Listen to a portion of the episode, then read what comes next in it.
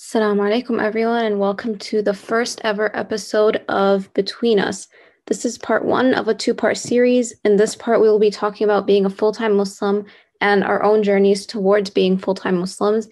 And inshallah, part two, which will be released two weeks from today, um, we'll be talking more about Salah and how we weave that into our lives. So please enjoy this really cool conversation between me and my friends, and inshallah, you enjoy um, this episode and all the other episodes. And please give me any feedback. Jazakumullah khairan. For those of you who are not Muslim, um, we will be using a lot of like jargon that we use in our everyday life. Um, so salam alaikum means peace be upon you. It's just like a way of saying hello. Inshallah means God willing. Um, we basically say it like I'm doing this tomorrow, inshallah. Um, uh, mashallah means like praise be to God. You say it when like you see something really nice. Subhanallah means uh, also, praise be to God. I think you also say it when you see something really nice, but like in a different way. Um, it's a little bit confusing. And salah means prayer. And that's pretty much all you'll need to know for this episode. So enjoy.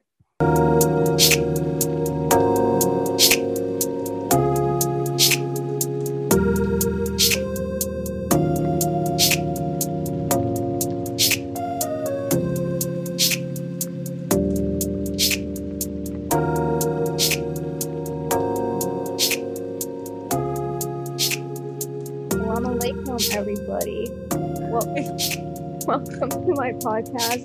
This is the first ever episode of Between Us, so I hope everyone will enjoy it and have a good time listening. And please give me feedback. Okay, so today we have three very special guests. The first one, going in alphabetical order, is Amber. Um, she graduated from the same school as me. She's really cool. She has like a lot of experience in like the medical field and stuff. MashaAllah, so everybody make dua and stuff for her. Um, if you're listening to this. The second one is Amira. Hi. Um, she's also super cool. She's a senior and she's, she also has a lot of experience in the medical field. So they're both like super cool people who can talk about that. Thank you for having me. Uh huh. You're welcome. And thank you for being here. Um, the third one is Vivian. She's been in an episode with me before. Also a really cool person. So if you listen to that episode, go listen to it right now. But um, yeah, and she's a, a doctoral student in science education, so she brings that background with her. Anyways, so we're gonna like jump right into the topic, which is like being a full time Muslim. So let's go. And the crowd goes wild. okay, so our topic today is being a full time Muslim, and I thought you guys would be a really good group to talk about that because we all bring like our different experiences and our different backgrounds to like to the table. Um, so like what I mean by that is like a lot of times a lot of people will just go to the masjid and once they step out, they become like it's any other person. But for us, like we want to make sure that we're bringing our intentions and like, making sure that Allah subhanahu wa ta'ala is present in everything that we do. So, um, I, I just thought that you guys would be a good group to talk about that since I think we can all bring insights into that. So who wants to start? Let me let me rephrase the conversation from the beginning. Vivian, I want you to- Okay, wait, wait, wait, hold on, hold on, hold on. I was gonna say we could start like defining what what it means to be a Muslim first and then seeing how that relates like what it means to be part-time. Remember, Vivian, you're supposed to be confident about your accomplishments and like be proud of them. Remember? Look who's talking. Look who's talking. Okay. yes, but I'm younger than you, so you should have that like extra years of experience where you're able to do that. And I'm still like building on that. You know what I'm saying? Just like, all good stuff to me with you by saying I graduated and you didn't because I include this oh, in the podcast. Okay. Let's start by defining what it means to be a Muslim at all it's just about like believing in Allah and like trying to do what is obligatory. And I know there are some aspects that you cannot do that is like forbidden and all of that. But the best people are those that do the obligatory things that Allah has prescribed us. And I think for me, that has taken some type of weight off my shoulders because sometimes I feel like, oh, I'm not doing enough as other people might be doing. But with the limited time that I do have, I try to fulfill all of my obligatory things that Allah has told me to do that gives me a way to think that, oh, I'm not a horrible Muslim. I am trying to better myself. And for me, like in my field too, I think that at the end of the day, that's part of my faith as well because I want to go into medicine that goes and helps other people and i think and it's like that whole thing about like if you save one soul it's as if you have saved humanity and i think that's what i that's why I carry on to do what I do, even though I might not be the perfect Muslim or I might not be a hafiz or like, or anything like that as other people. But for me, I think helping other people. Isn't that a thing? Like you want to be helping other people. You want to be helping like the orphans and like all these things that are in like surah duha and everything. Like you want to be doing that stuff. And so for me i think that's a major thing is that knowing that i'm not going to be a hafid. Maybe i mean hopefully i become but i know i'm not going to be become a hafid in this life. So for me personally i you think that, that i think that um i tried to compensate by saying like oh no the other but, things that i'm doing are compensating for it. I, I think I really relate. I feel like in just in everyday life we like try we like start to believe that our the environment we're in like defines us as like people we are. Like sometimes if you're in an environment that has a lot of drama or a lot of just a lot of people yelling at each other and it seems like the exact opposite of the type of environment that Prophet Muhammad would want for us, you feel like that defines you as a person. And then when you have a lot of baggage that you come with, it just it starts to take a toll on you because you're like, am I good enough to be a Muslim because you know Islam is supposed to be a religion of peace. Well, I agree with this because it's like sometimes we think you need to be doing some things, but in a way, Islam is a way of life. This is our way of life. It's not just like you need to do this, this to be just a Muslim or whatever. You need to be doing this in your entire life. You need to be living this way. And I think that's what the difference is. Getting to understand it's a way of life, if that makes sense. So is it really possible to be a part-time Muslim then? If it's a way of life? I was going to say like that's interesting that you what you what you guys brought up because I think we've come to define Muslims in a very very technical sense. We've gone away from the spiritual aspect of what it means to be a Muslim and then just stuck with like the strict rules. Like this is what it means to be a good Muslim. You got to be someone who's praying, you got to be someone who's doing siyam, you have to be, you know, um hijab, things like that. Like it's all about rules and then we just forget the spirituality of things. And I feel like if if we were to really sit with ourselves and ask ourselves what it is to be a Muslim. So it's all about your connection to Allah subhanahu wa ta'ala, right? Like um, a Muslim is somebody who submits to God. And that is a purely spiritual concept. We're not called, we're not Mohammedans, for example. We, we don't call ourselves followers of a certain man who follows a certain lifestyle, who follows certain rules. And yes, the Prophet ﷺ is a great human being, but the idea is that it's our relationship with God at the end of the day. And so I feel like, in a sense, it it depends it goes back to your choices like do you want to be living your life as somebody who has like a strong connection with God which also includes admitting to the fact that you know you're going to screw up you know you're going to be committing sins and you know that you're not perfect but at the same time that doesn't take away from your spiritual connection to God Definitely. I think like for me, the number one thing for me I had to learn about Islam is Allah said you are gonna make mistakes. You are gonna sin. If the humans didn't sin, he would replace us with people who would sin. And I think the basic thing is like repenting and realizing we are going to be flawed. Like there's no way around it. We're going to have mishaps and everything. But the major thing is that Allah's mercy is greater than anything that we can even imagine. So at the end of the day, but to your part, I was going to say it's like that meme that's like, I saw you at the club and then the guy's like, how? He's like, you didn't see me from like the masjid window or something like that. Like, of course you were at the club too. Oh, yeah, that meme is so funny. So it was just like you we can't be judging other people and we need to do what we can do best and i like amira's point we aren't part-time muslims we're full-time muslims but we just balance things differently yeah i think one of you guys said it earlier. It's not just about ritual worship. Now being muslim has become so technical. But as long as you do your obligatory stuff right you can still earn hasanats from doing normal everyday stuff. If you wake up and you make the intention that you're eating breakfast for Allah's sake so that you can make it through the day, so that you have enough strength to worship Him, then that counts as worship also. You make the intention when you're studying that you want to use your degree or whatever to serve Allah subhanahu wa ta'ala, then that counts. I think yeah. it also be we do live in a society that's really obsessed with perfection, right? And this goes like in any, in every direction, but especially when it comes to like religious concept, we have this image, we have this idea of what a religious person should be like, or what a good person, a good a good believer in God should be like, that they're sinless, that they're in some saint position, right? And that even when they do screw up, the you know, the community just like comes riling at them, like, how dare you do this? You call yourself a Muslim and yet you do this and this and that. And I mean, like, yeah, there are certain standards to which we uphold people to who say that, you know, if I mean, if somebody's going to be an imam or somebody's going to be like a youth leader, yeah, there are certain responsibilities and um, certain expectations that people can have of them. But to to get to the point of you you, you should have been done doing this, doing that, and like Subhanallah, we forget that at the end of the day, these people are also human beings.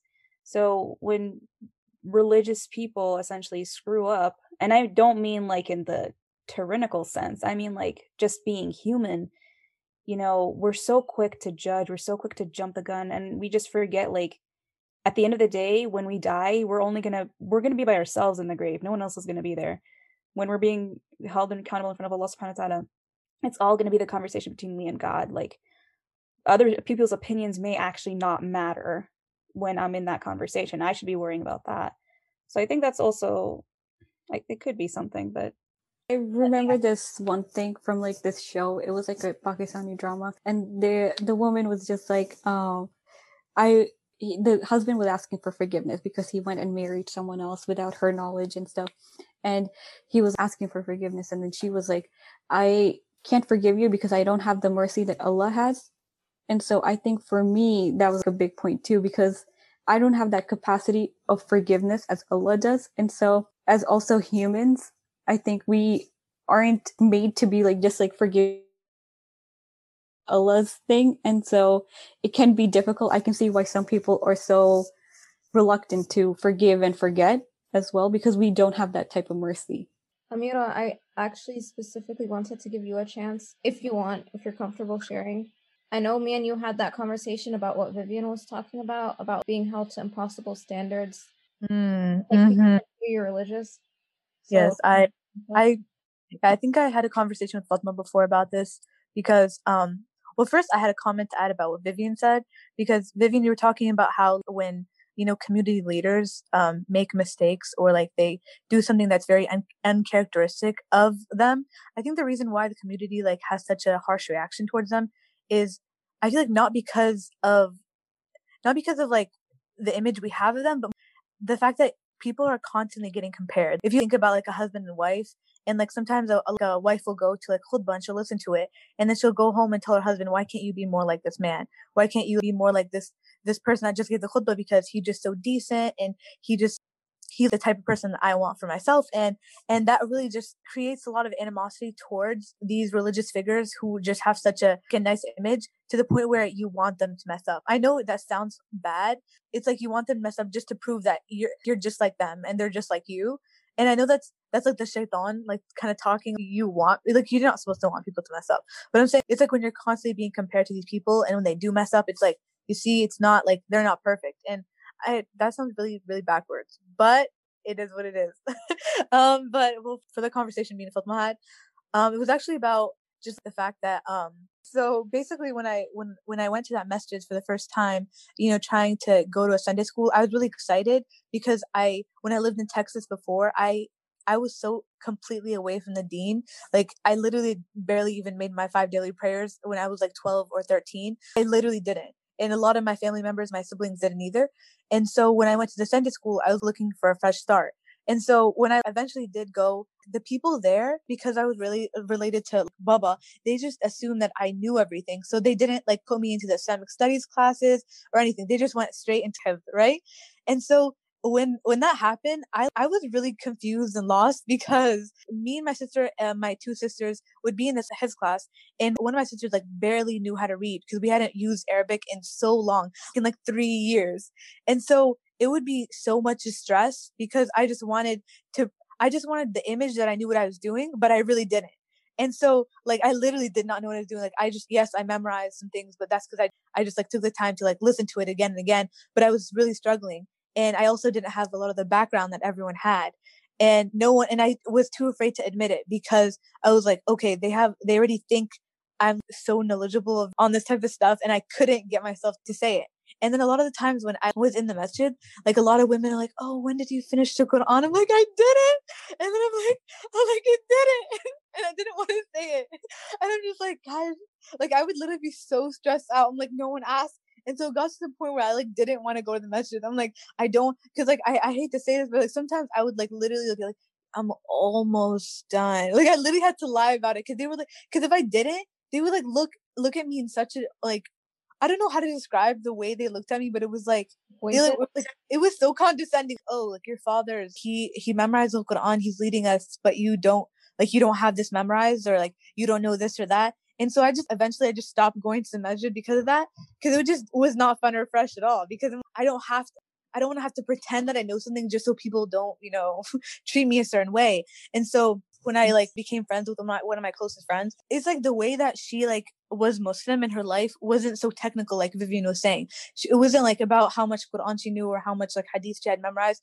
It was like every day the way that she would act and the way that she would just like carry herself was so was like the definition of Islam that I knew because like when I like go into like YouTube videos and like I watch like these halakas on my own and I get this warm and fuzzy feeling about what Islam is, that's how she would hold herself, right?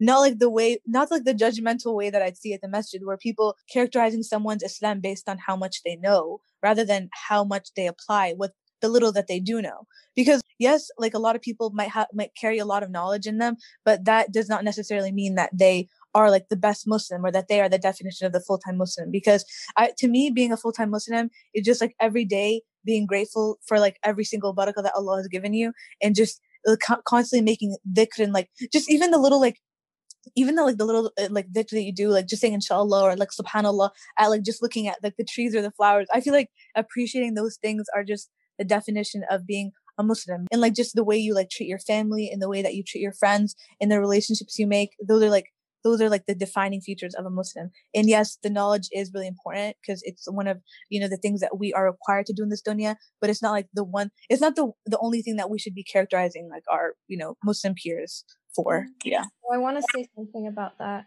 Um, Vivian, you did it with me. The Qalam knowledge intensive, right? And one of the shuyukh, I forgot who, was talking about that how in today's world we put so much emphasis on knowledge. Correct me if i'm wrong. Was it at the Qalam intensive? There was something similar to that. I was actually going to comment also on, on uh, something from the Qalam institute but yeah. Okay yeah. So he he was one of the shuyukh was saying how in today's world we put so much emphasis on how much someone knows versus people from older generations like maybe our grandparents or whatever. They were all very poor so they didn't have the resources and the access to knowledge. And even without that knowledge, they were still so much more pious than we were because their Islam was based on what they did and like how they treated others versus like where in, especially in America, there's all these institutes and everyone learns stuff. And when you see someone with a lot of knowledge, you're like, oh my God, they're such a great Muslim. But it's just that they have had like more time or whatever to study. Not saying that they're not, but also it shouldn't be how much knowledge you have. It should be by your actions. And that's not even for us to judge because we only see what's on the outside and Allah subhanahu wa ta'ala knows what's on the inside of everybody. But yeah. Um, I agree. I also have a similar story as Amira, except I wasn't the sheikh's daughter. Um, so when I moved here, I didn't have like a good Islamic background like in Pakistan either. Like it was just like the case of, oh, you just have this Qari coming home and then you just like read the Quran to him and then he says, okay, you're good, you continue. So I did that. I came here like I was the, I think my sister used to have a hard time, but I didn't have a hard time reading the Quran. But it was just like a thing, like you just do it. That's it. Like, cool, you're done with everything. And so when I moved here, we went to Sunday school. That Sunday school wasn't that great either. I mean, I remember like I didn't know how to pray properly. And like I was in like maybe fourth or fifth grade. And my mom went up to the person who was like in charge and he's like, she was like, Are you going to teach my kids how to pray? And they're like, Well, th- you should be teaching them. And then my mom was like, well, what are we paying you for? Like, I get like we should be doing that too, but like, what are you doing? And then I think like around like sixth or seventh grade, or maybe eighth grade, stopped going to the Sunday school because I wasn't getting that information because I didn't have like that foundation.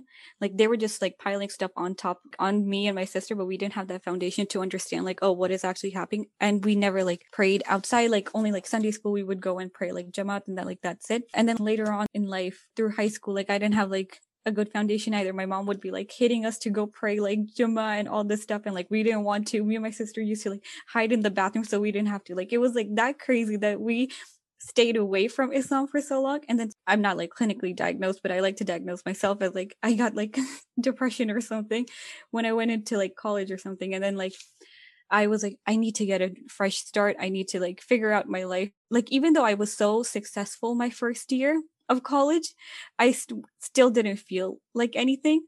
And so I went out of my way to go like, oh, maybe I should like get involved in MSA or something like that. And that's where I met Vivian.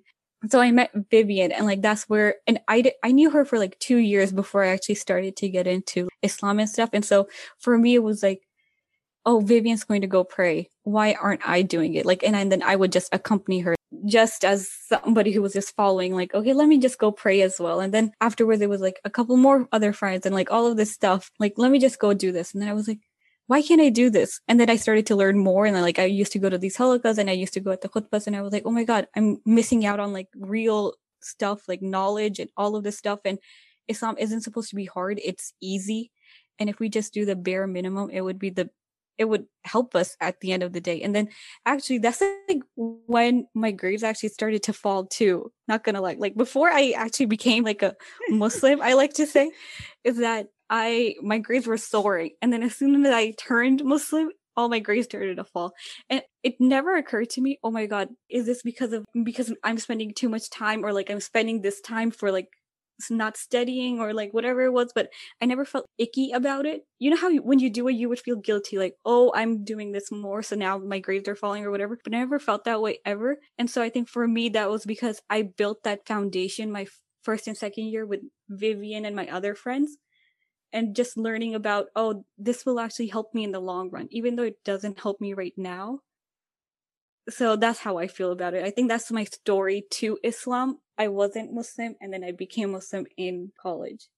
Sister Amber, sorry for this interjection, but um I remember because we also even had this discussion too about like when your grades were falling, you're like, why? Like, am, am I doing something wrong? Is God mad at me? Like, why? I'm like, I'm trying to become a better Muslim, and now my my grades are going down. Um, but like, I think like even at that, like we were talking about like you were saying how like God is trying to test your sincerity, right? Like it was like, okay, I'm I'm trying I'm I'm starting on this right track, and now Allah's trying to see if like if I'm gonna dip right afterwards or something. I remember we had some sort of conversation after that, but I do want you to talk about your hijab story. Actually, yeah, we were talking about that too, like me and you, because like after I came back from Ramadan, I had a really rough time, and then you said like Allah's testing you to see how sincere your Umrah was, and I was like, oh, interesting, okay. But yeah, then yeah, hijab story. I mean, my hijab story is just that I always wanted to do it because my mom did it, but then I never had that encouragement from my family, I feel like, to do this because it was just like, you pray five times, it's cool, you're good enough, continue with your life, you don't have to do it. And then I was like, no, I can't continue my life like this because I want to. Well, for me personally, this is how my whole thing started. It was when Trump got elected, and I was thinking I wanted to show that I'm Muslim. I don't even like yes allah has told us to do it and that is the major reason but i also wanted to show other people that i was muslim and i started to get more confident and i swear when i put on my hijab i got more confident than i was before and i would think that it would be otherwise like the whole it would be turned around or whatever but it wasn't. Well it started with me coming back from pakistan that summer and i was wearing it all throughout ramadan too whenever i would be going out and then Vivian and I had a bet that if she stopped eating haram, as in like not zabia halal food,